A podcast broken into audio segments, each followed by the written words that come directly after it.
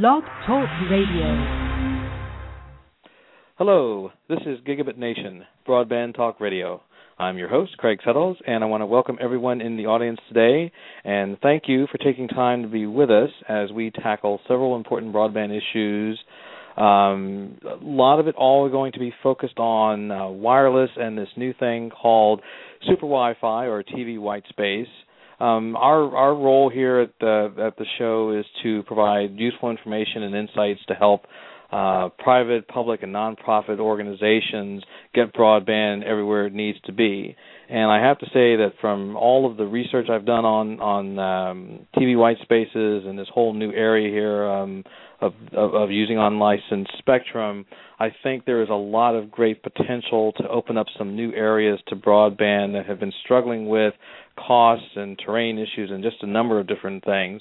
And so uh, let's jump right into the show. So our, our guest today is Leslie Chaney, who is the chief technologist for New Hanover County in North Carolina, and uh, the city within uh, the county, which actually has uh, super Wi-Fi going on, is Wilmington, North Carolina, and uh, I believe they're one of the first, if not the first, city that was green lighted by the FCC to use uh, super Wi-Fi. And um, so we're going to get a little progress report and see what's going on there. Leslie, welcome to the show. Thank you, Craig. It's a pleasure to be with you this afternoon. Great. And also joining us today is my guest co-host, Stacey Higginbotham. And Stacey is a senior writer for the uh, web media site GigaOM.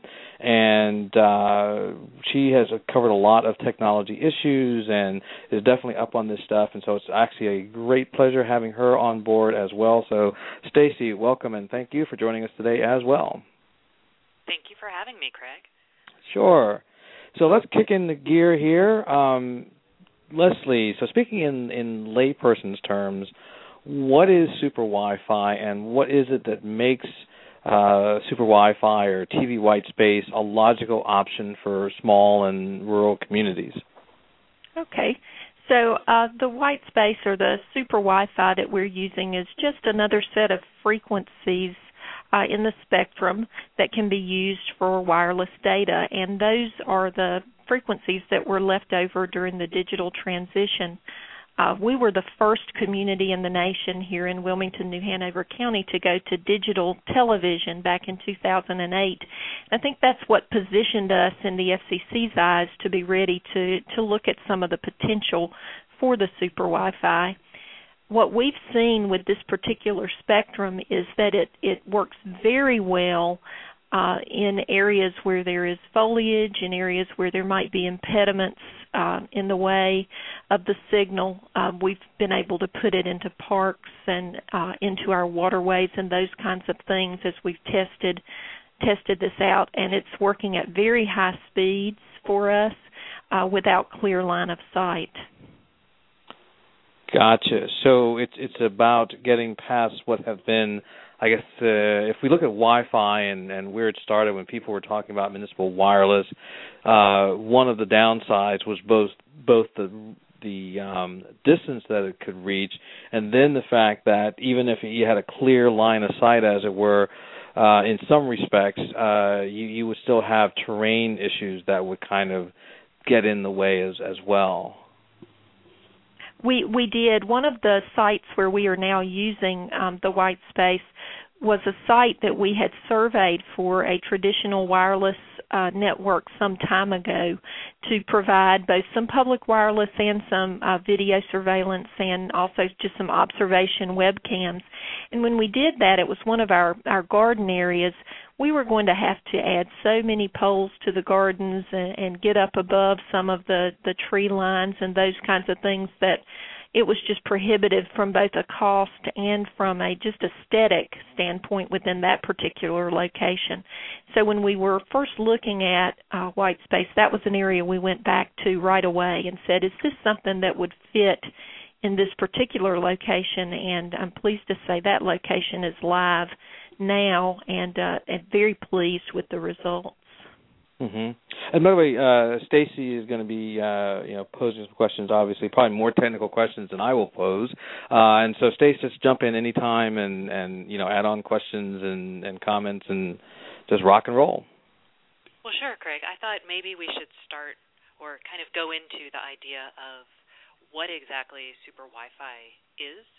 Um, I've been covering it since 2009, and it's kind of a little confusing to people, and it's totally not associated with Wi-Fi. In fact, the Wi-Fi Alliance can get kind of upset with the FCC when they call it super Wi-Fi. Um, so, did you want to do an overview, or would you like me to do an overview? Well, let's start with it from uh, Leslie's perspective, and then you can kind of fill in any of the any gaps that are there.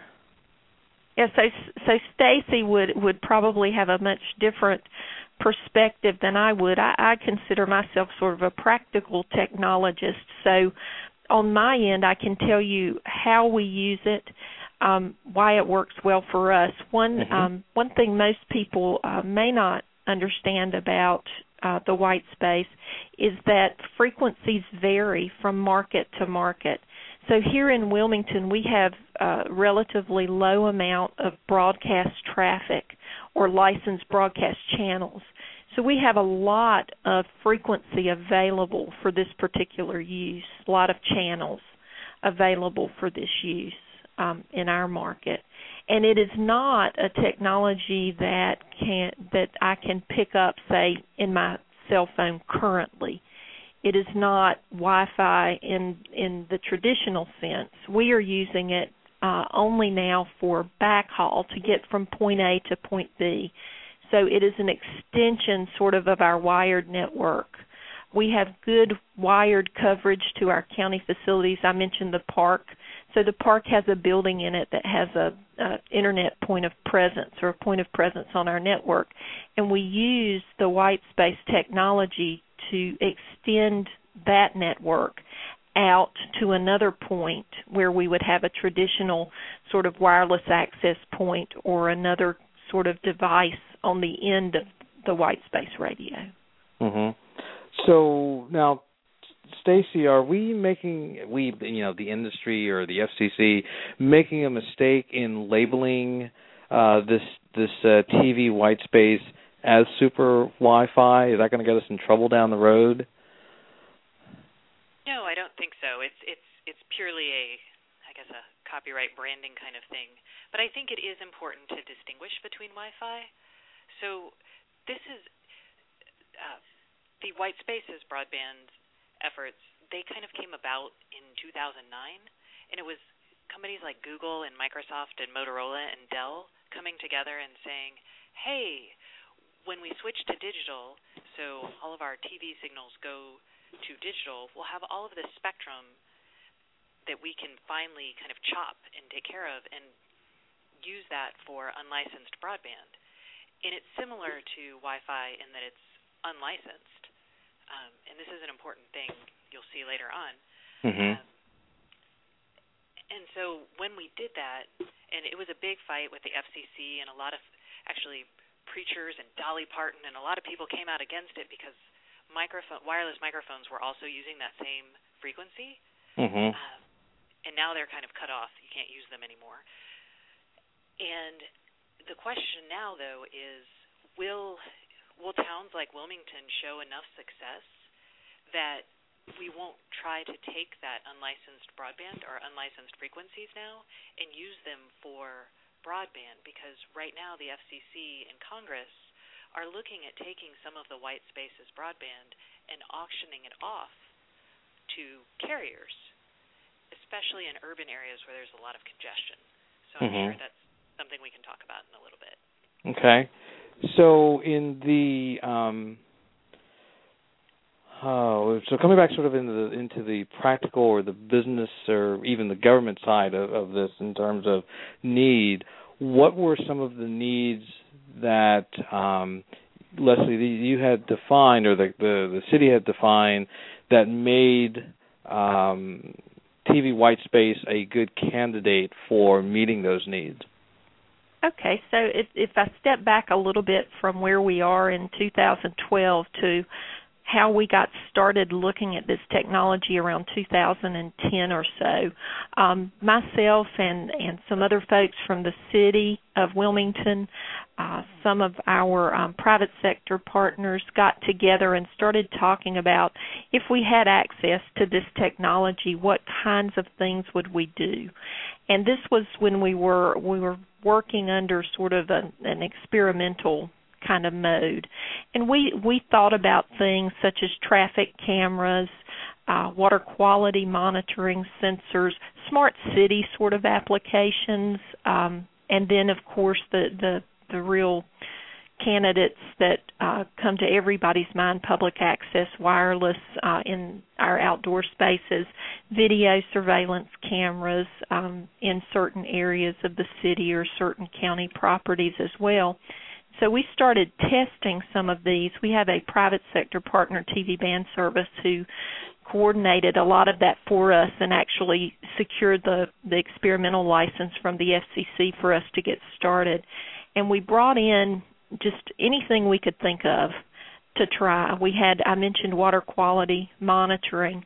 We put in uh, a radio on one of our fire stations and then a base station radio and put another radio on a citizen's dock and we hung a water quality sensor off the end of his dock and were able to see in real time some of the readings out of that um that particular tidal creek. Something we had never been able to do before. Uh one because it, it you just, we just couldn't get those kinds of distances without the clear line of sight again. Uh, this technology is also proven to be movable for us, so we could remove that technology fairly non-obtrusively and move it somewhere else and reuse it uh, for other monitoring. We brought up the uh, the traffic camera on one of our parkways in another area that's environmentally sensitive where we couldn't always go necessarily and trench in cable or put in more poles. We had to go where we already had uh, something uh, that we could use. So we um, we quickly came up with a lot of use cases in the municipal county government arena for the technology. Gotcha. Okay.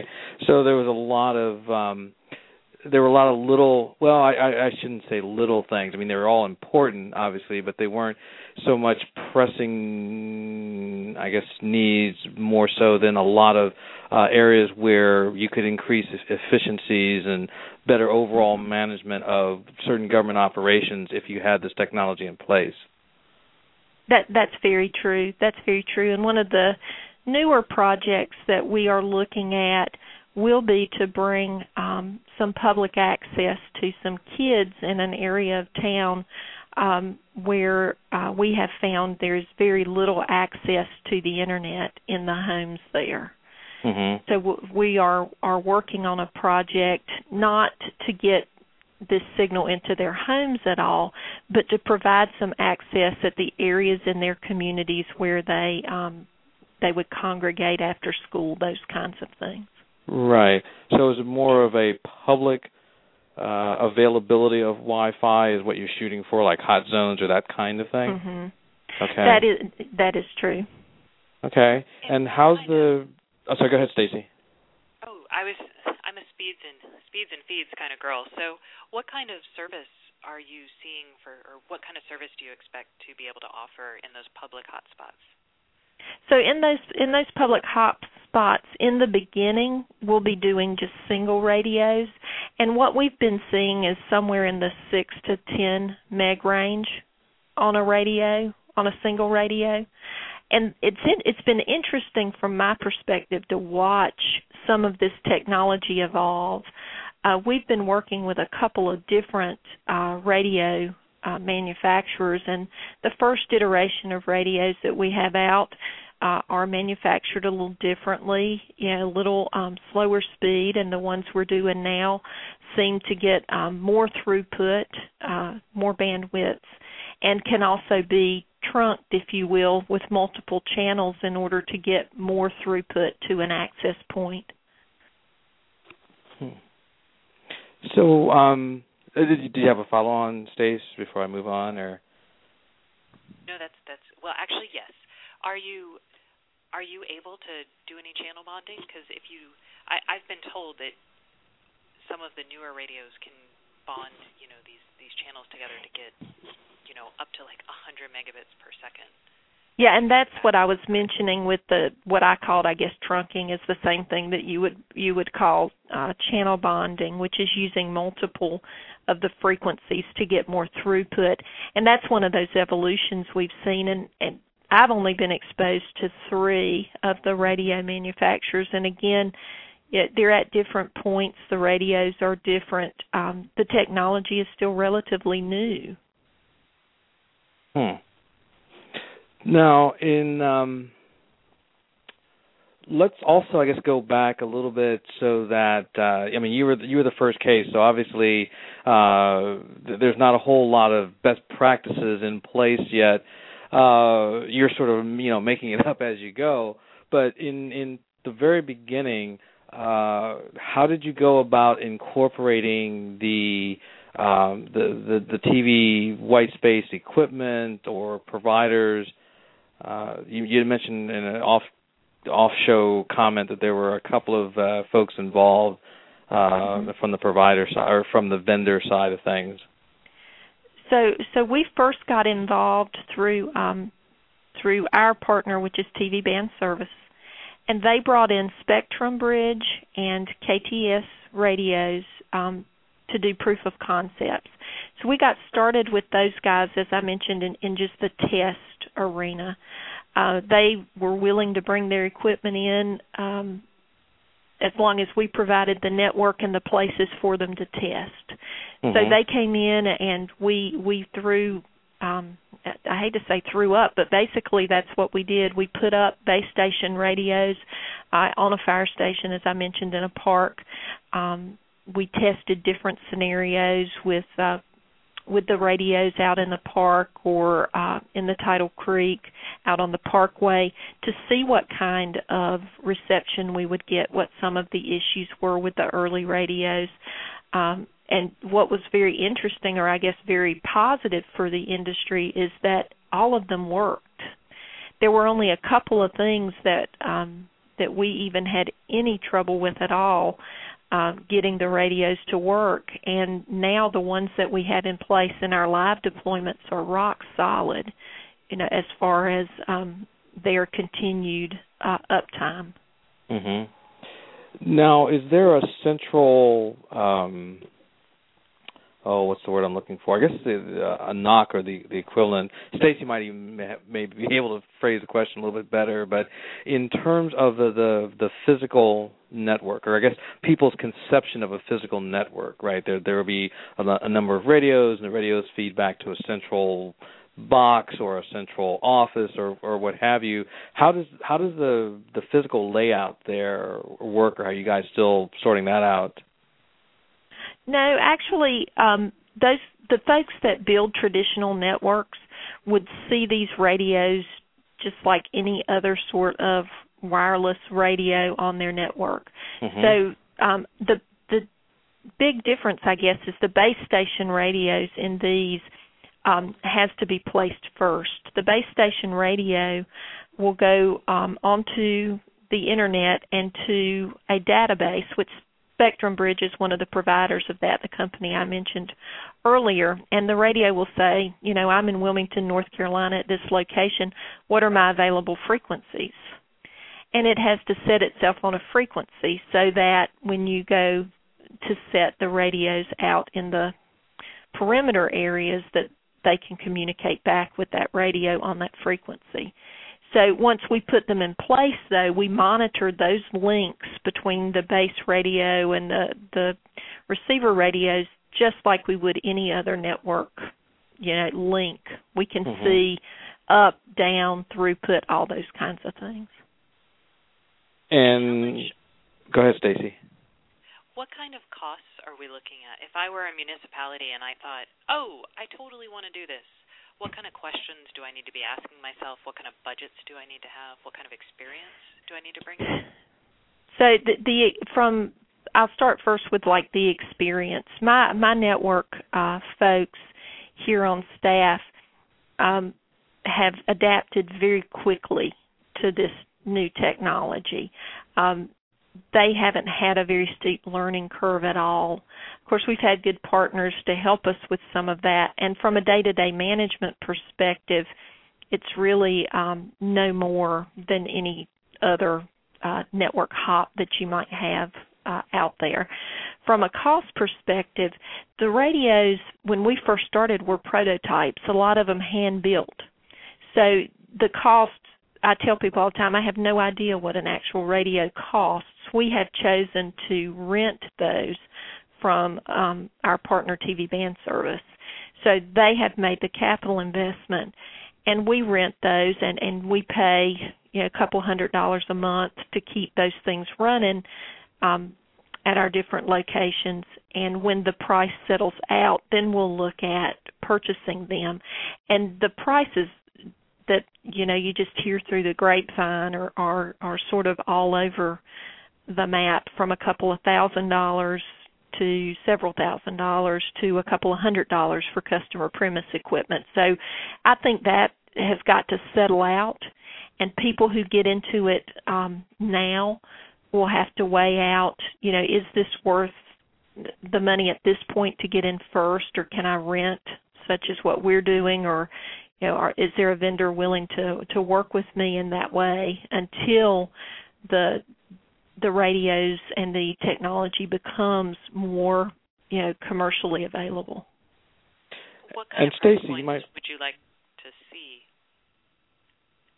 So price points for us would would need to be in line with some of what we pay for standard equipment. You know, a couple thousand maybe on the on the the radio side would be in line with what we would be looking for for the applications we're using now. Of course, if we were looking at a longer haul point to point with a bigger throughput and some of what you mentioned earlier the ability to aggregate more channels and get more throughput of course you'd pay more for that than you would say a single channel radio for a shorter distance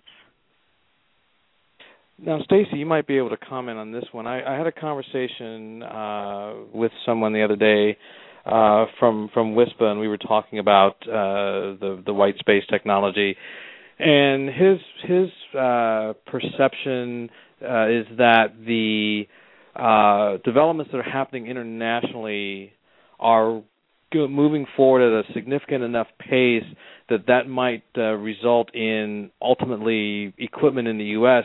being available for less money, because in essence there'll be some economies of scales in other countries where manufacturers can ramp up and then that drives down prices, which in turn then they can start selling them in the U.S. for uh, for less money.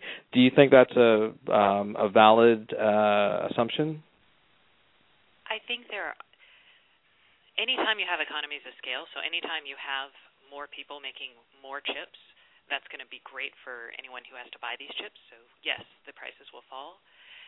The UK is has been pretty aggressive about deploying or experimenting with white spaces broadband. Um, they might be a little bit ahead of us. It's it's kind of hard to say. I will say that just a couple weeks ago in the U.S., a couple or a bunch of rural universities got together to create what's known as the AirU, Air.U project, which is an effort to bring white spaces broadband to colleges in Appalachia or rural Alaska, in places where they don't, there's not going to be fast, super fast wireline access. And that is another thing that could really help kind of standardize equipment and then drive down prices. The question is, how will that get funded, and will it actually come to fruition? And that mm-hmm. I don't know. Uh, Leslie, was it difficult to um, or is it difficult to envision cities being able to um, afford this or justify the cost uh, as as your project becomes more uh, well known or widely known? I don't. I don't think it will be difficult for them. Uh, a lot of us face the same challenges. Um, we face challenges with keeping costs down we face challenges with providing more services. Like a couple of years ago, providing wireless access at a playground would not have been something we necessarily would have been interested in. But with the advent of more tablet computers and smartphones, uh, the public wants that kind of access. We also have all the smart city applications that I was mentioning um, earlier as well, and the ability to manage um, our remote access or our remote assets uh, in a better way without sending people out all of the time. So the efficiencies that we can gain from that and, and some of the enhanced services for our citizens uh, I think make the technology valuable for us. And I mentioned earlier too something um, the portability piece. Um, so our parks director, if he wants to move one of these cameras that's in the park because he wants the public to view something different on his website, seems like a little trivial um, thing, but uh, the ability just to pick that up and be able to move it without a lot of trouble to just re re I hate to say re-aim. That sounds so untechnical, but that is what it is. Re-aim the the radios and get them back online quickly without a lot of of laser sighting and and propagation studies and all of those kinds of things. Just makes us much more responsive. Mm-hmm. Um when um you look at the benefits of improved or enhanced service deliveries or you look at the improved efficiencies at managing you know traffic lights and so forth what kind of a an impact does that have is it quantifiable is it strictly uh, qualitative you know you said you have anecdotal evidence that you know yes this is a great benefit uh, how do you see that playing out? Because I'm I'm I'm assuming that folks will want to know, well, if I spend X, will I generate Y in benefit?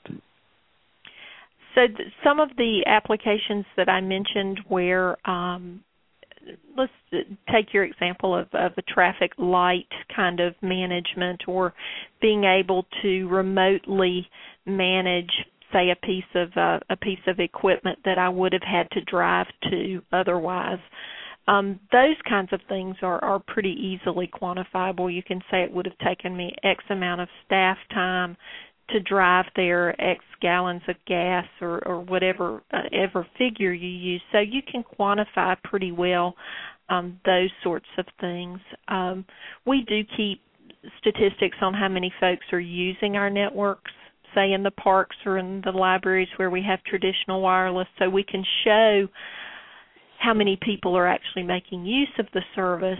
Uh, it's not something that we recoup a cost for, it's just a benefit that we provide to our citizens. So those things are there as well. I think it just depends on the goals and objectives of each governmental unit who might choose to employ the technology uh, and how they fit it into their organization. Mm-hmm.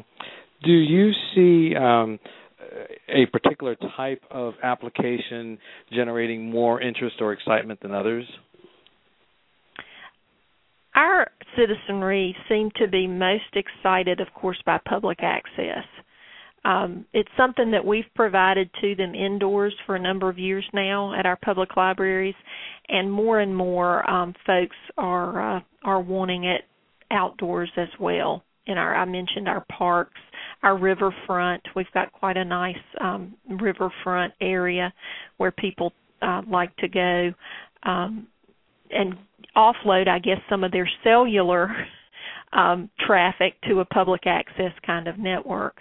Mm-hmm. So those things um, are requested very highly for us. Um, we used to do uh, water and sewer here in the county, and that's now uh, done by a separate entity.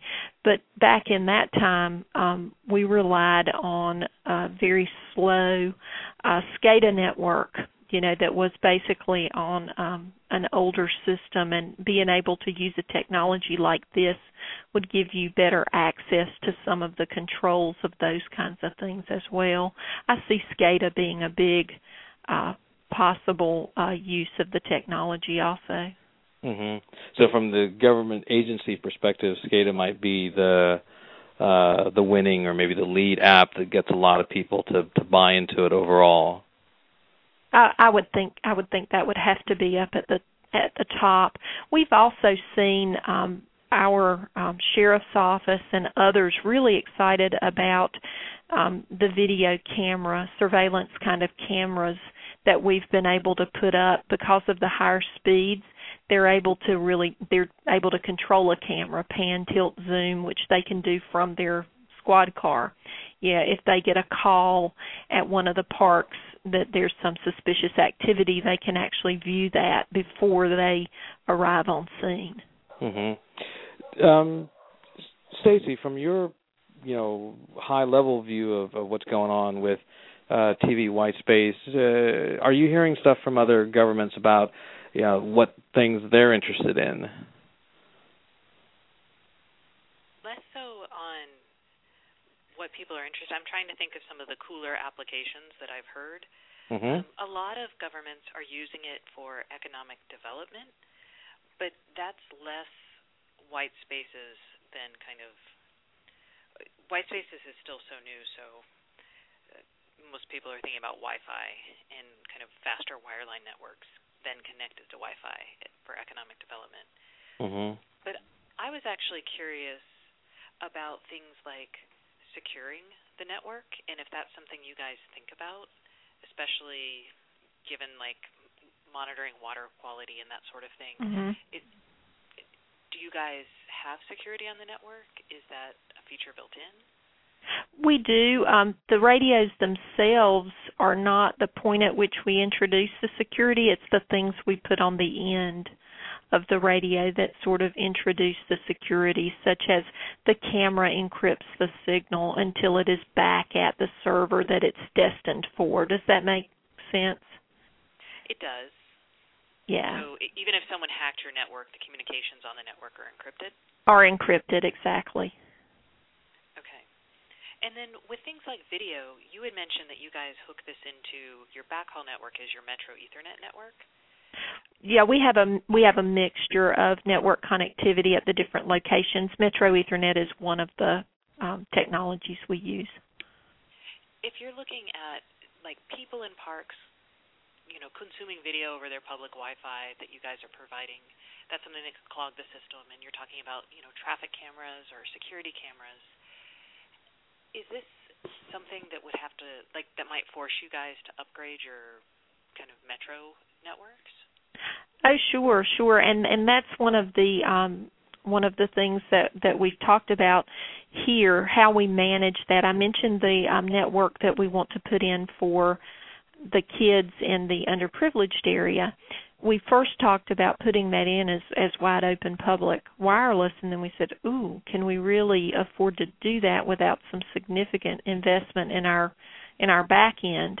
And we decided to start small with that and just allow the kids who were part of these special programs in that neighborhood to access the network and let's see what the demand is and what the return is um, for that usage.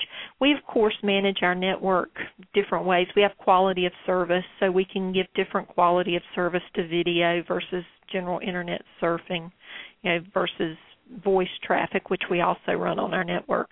So we can do some shaping in that way of what actual bandwidth people get at these locations but it's one of the things when we um, when we put in public access at the libraries that I mentioned earlier. It, it's a cost you have to factor if you want to offer um, that kind of high end service at a very good level of service. Then there is going to be some upgrade uh, on the back end. Sure, and I think about things like education networks and even mm-hmm. like t- one of one of the applications that the Air.U guys are really excited about with white spaces that just popped into my head was medical uh, access and being able to share like radiography reports, X-rays. Let's just call them X-rays. Um, between you know people that might be at distant clinics or sending them out, you know, to a doctor in a big city to evaluate, and that just seems very bandwidth intensive. Although a really wonderful use case that I'm sure many governments or universities would love to provide. Um, so, is that something that citizens you think they would be willing to pay for? I mean, fundamentally, it's how do people pay for these things and who pays for it? Right, right. And I think again, each each government's going to be a little different in what their citizenry are willing to pay for and what the return on that investment is uh, as well. Um, some networks are going to have capacity to add it on without upgrading the back end. Um, in North Carolina, we are very fortunate with our local governments to have very good, what I consider to be low cost access um, to internet resources. So we we use a combination of some public providers and some private providers for internet bandwidth, but um, good value here. So we're able to add some of these these things at a very low incremental cost for us. Yeah, as internet bandwidth costs have actually decreased over the years. Um, other areas that may not be the case. They may not have capacity and may not have the access we do in this area, you know, to that that good um, internet service. So they'll have to take a lot in a in a case by case basis, which I guess is the the norm anyway. So that's um, that's fine. I mean, I would see in some respects uh, the possible justification being uh, that improving the backhaul aspects of the network improves communication for the city overall, and all the agencies mm-hmm. that access that um, backhaul or access that infrastructure are going to benefit by it. So, in in some respects, you're not doing the enhancements just for the ability to provide uh, low cost or free public access you're doing it to improve overall government operations and then say well you know a, an additional bonus or benefit is i can now go out and help some of the lower income areas. Right right exactly. Mhm and we now, have, we have, sorry, go ahead. we have had interest also and and had conversations with a number of the um rural ISPs wireless ISPs uh, very interested in the technology and what we're seeing and what we're doing. So I think that you're going to see customers for the technology beyond, you know, the government space as the technology matures. Hmm. That, sure, and I think I think they've been talking even about for the wireless internet providers. They've also been talking about using a version of LTE over that same those same frequencies.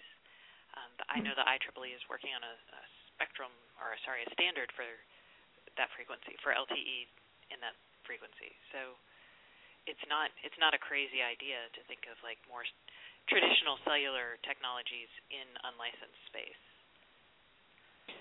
Do Leslie, do you see the possibility of um, a network such as yours being, uh, in essence, rented out or loaned or whatever to the larger carriers as a way for them to offload a lot of this uh, Wi-Fi traffic that's bogging down their particular infrastructure? You know, I had not thought about renting out space on the network, though that is a very interesting um, thought because we all know that that there is um, somewhat of a scarcity of of data capacity in a lot of areas for these folks. I mentioned um, we are a very densely populated area and uh, a population that's full of kids at a university and a community college here who all have their devices and all want use of data networks. So that that thought is is a very interesting one. Um, I know that I have heard of of wireless devices that may in the future be able to switch actually to a white space sort of network as we begin to see chips come down to the device level as well. Again, to offload from, say, an LTE network or something like that to a different technology. Mm-hmm. Now, what is to shift gears here a little bit? What do you see, or do you see a possibility for um, wireless ISPs with to come in and be able to again tap into your network in some way, some sort of uh, relationship where they can then provide wireless services to residential and businesses for in building use?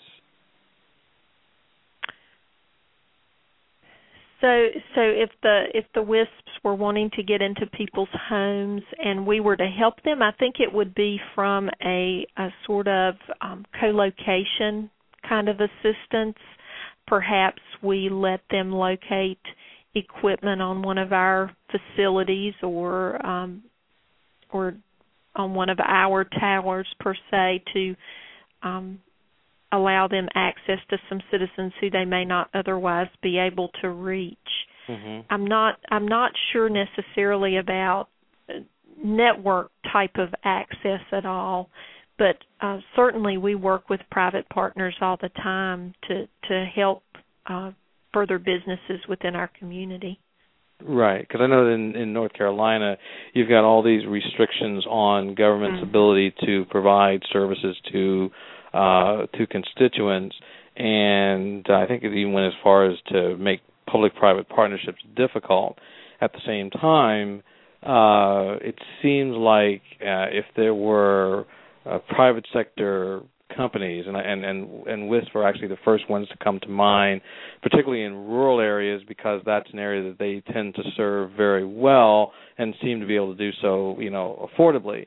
So if you basically are introducing a technology, you know, the TV white space technology as a less expensive, more powerful broadband technology, then you know, putting my marketing hat on, I can sort of guess say, well, down the road, let's figure out a way a way to get uh, WISP involved in um, the, the, the technology. And, and, in fact, this question came up last week on the show when we had folks from Air.U on because they're you know getting universities together and they're trying to work out uh, partnerships that deliver um, uh, this uh, TV white space technology as part of you know wireless solutions to uh, rural and small town America.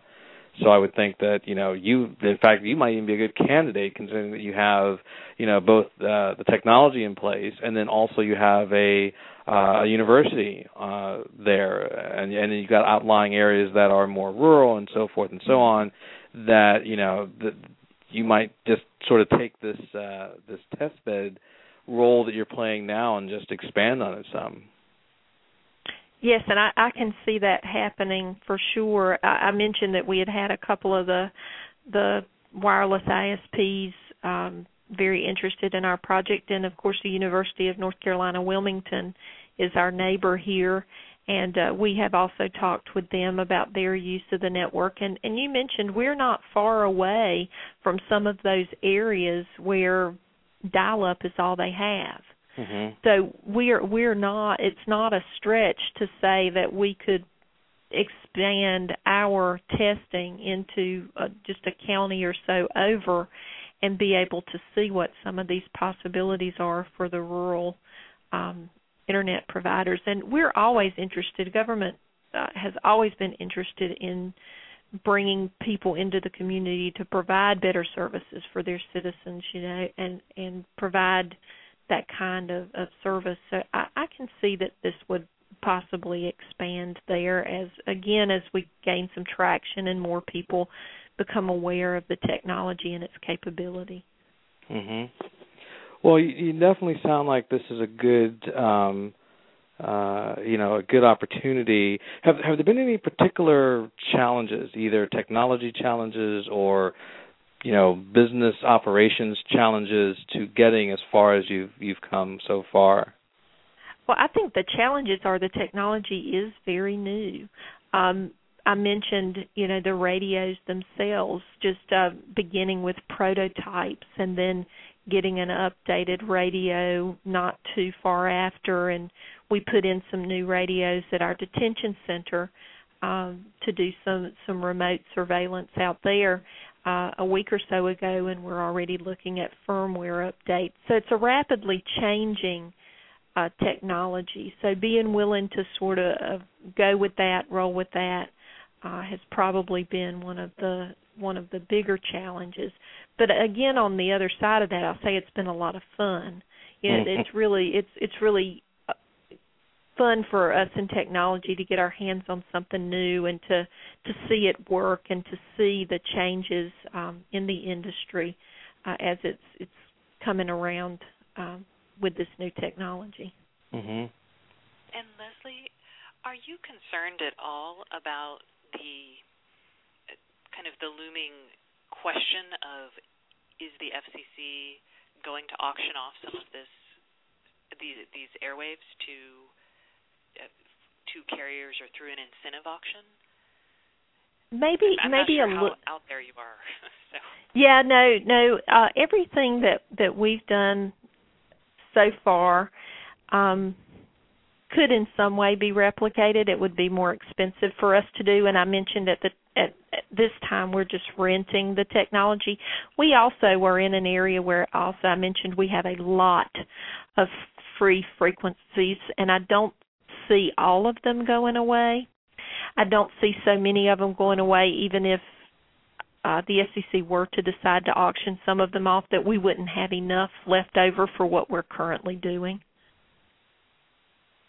Uh, Does that answer? Yeah, no, because that's that's one of the things. When I look at this, I I'm just like, gosh, it seems really crazy, or not crazy, just risky to put out a network and then wonder if those frequencies will be vacuumed up tomorrow, and suddenly, even if you're renting, it would be kind of a bummer if you've if you Yeah, start, you yeah. know, offering these programs. Yeah, yeah, because our uh, I will say, um, as with any technology, when you put it out, people um, really begin to rely on and use the technology.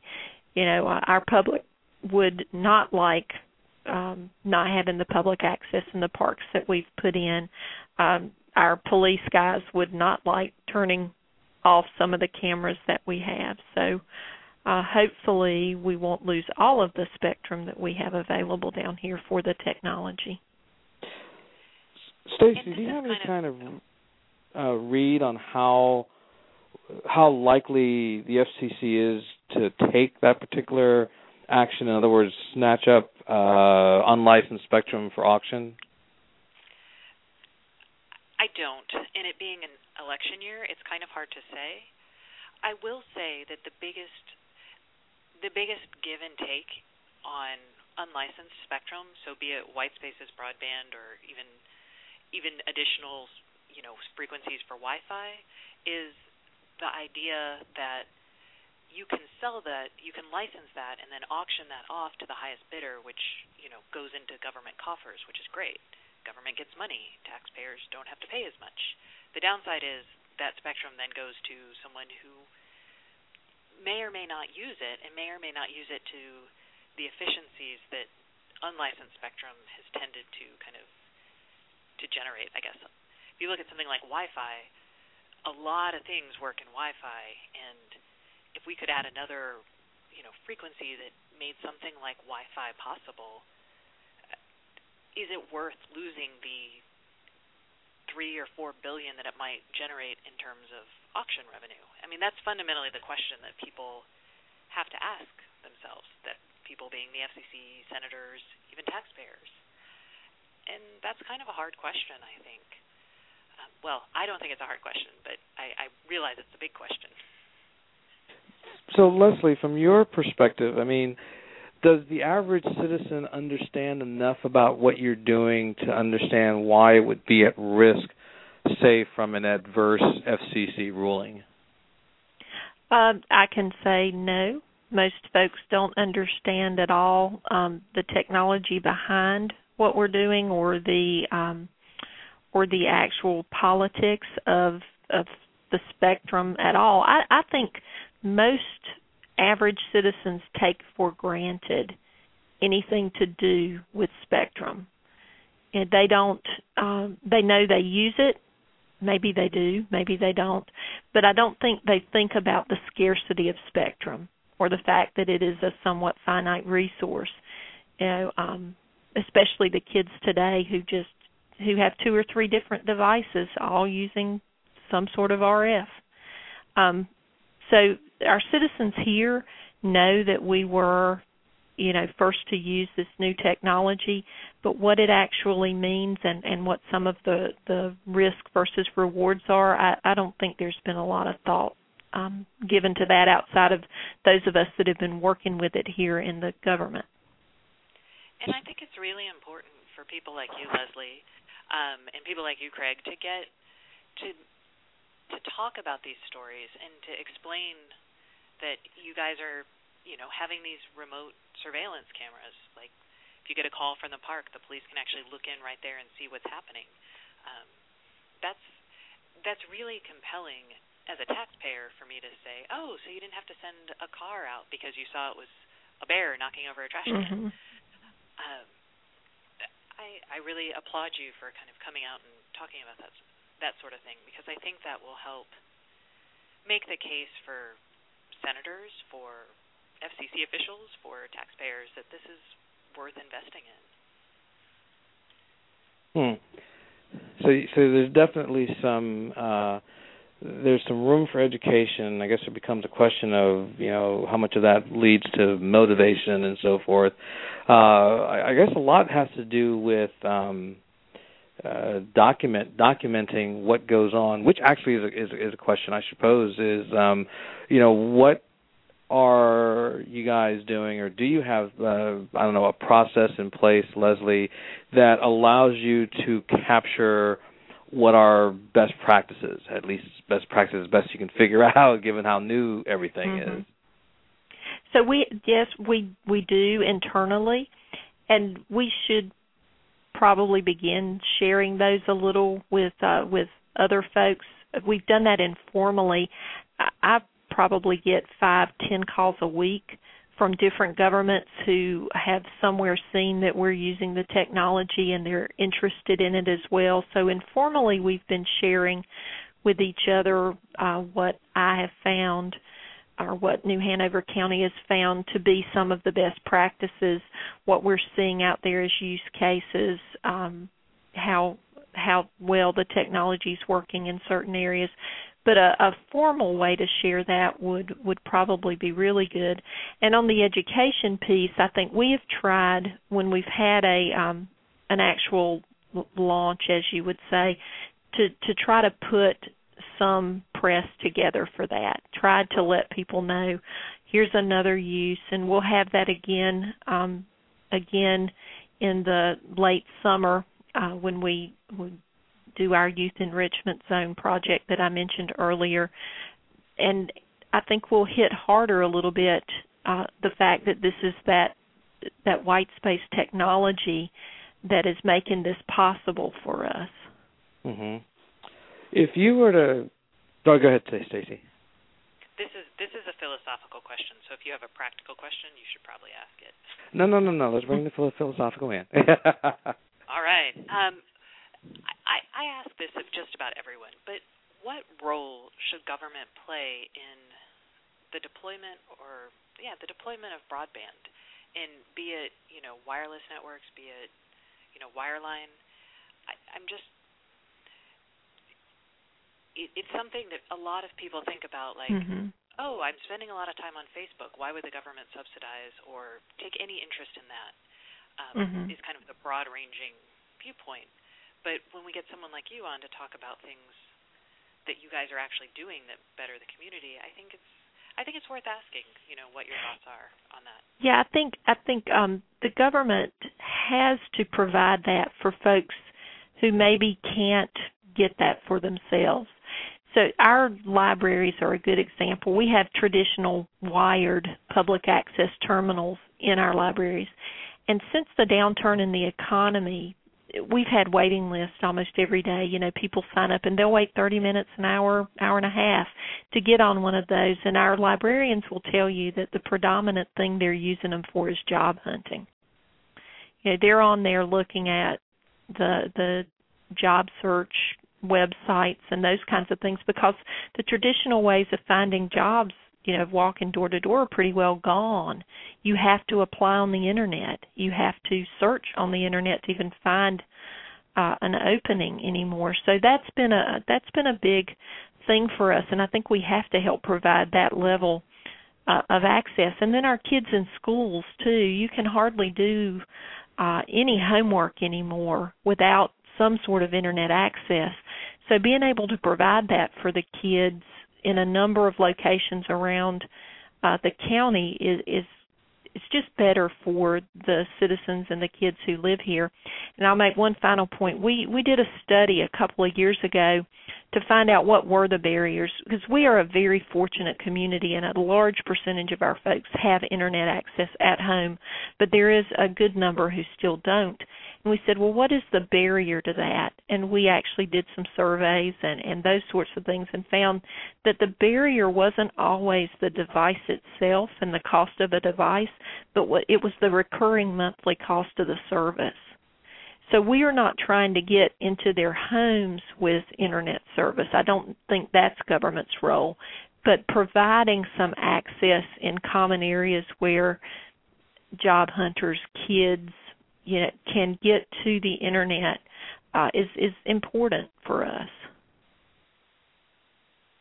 Do you have some tips, Leslie, on how um, you know a government-driven project, you know, starting maybe with uh, improving the infrastructure for internal or, or agency use, how you then work with uh, the private sector effectively to make this stuff more available? And I should probably warn you, we've got about three minutes, so it's sort of a summary question. You know, how how can you know from a government perspective, following on, then you know how can they um, you know be forceful at making stuff happen?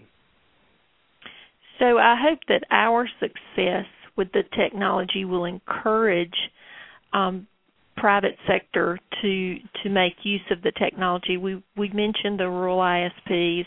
You know, see that it works, which I think a lot of people have been waiting just to see that.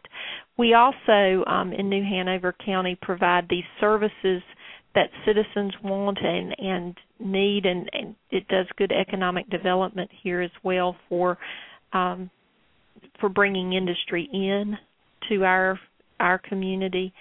Uh, as far as the private sector uh, partnering with us, I mentioned we've had manufacturers down. We have an integrator that works with us. All of these new businesses that um, we're helping to um, to to build their business around the new technology. Mm-hmm. Do you work mm, with a committee structure as a way to to drive this project, or is it just your department takes on the role and moves it forward? So our department has been the lead on this, the technology department, but we have worked with um, county commissioners and county manager's office to uh, to help us define the projects that we're going to undertake using the new technology. So management really helps determine the value proposition for where we deploy the technology. So it's been a real group effort um, all the way up and down the chain, um, also to, to staff who come to us with a need where we think the technology might fit. Mm-hmm. Uh, Stacey, do you have any quick wrap wrap up questions? We got about two minutes. I really can't think of anything. I'm just excited. To, I'm excited to have a have a story to tell about kind of governments using this technology and what can be done with it. So thanks for sharing that, Leslie. So yes, this has been um, this has been a lot of fun. I mean, and I feel there's a there's a lot of potential here. So you know, first off, you know, Leslie, thank you for being uh, our guest today and talking about you know the progress that you've made and what we can expect for the future. And I will definitely be keeping in touch as you guys go along. Thank you. It was good to be with you today. And Stacey, thanks for being my co-host, my co-pilot on this uh, this adventure, and uh, hopefully we'll do some more stuff together. Lori, we've been working together, I guess, off and on now for the last year. So, you know, we're we're covering a lot of stuff in the same space, doing it in our own unique ways, and it's definitely great to to work with you and have you on on, on the show as a as a co-host. Thanks. I'm I'm excited to talk to anybody who's excited about broadband, and you fit the bill. And folks in the chat room are showing uh, showing much approval as well. We have done well this day. This has been a good this has been a good show, and I want to thank all of our uh, listeners. I want to thank all of our supporters. Uh, big thank you always goes out to Hiawatha Broadband, uh, who is uh, our our sponsor for um, for the show. So we will be back again tomorrow, talking to some folks in the UK about their uh, community-driven broadband network. I'll be doing a wrap of the conference on Wednesday, which actually, Stacey, you and I will both be there for that one down at down at Stanford. So oh, yeah, we should we should give our conference at Stanford. There is an unlicensed the future of unlicensed broadband or unlicensed spectrum and the value of the unlicensed economy and that's happening at Stanford on Wednesday. So everybody, stay tuned. More stuff coming.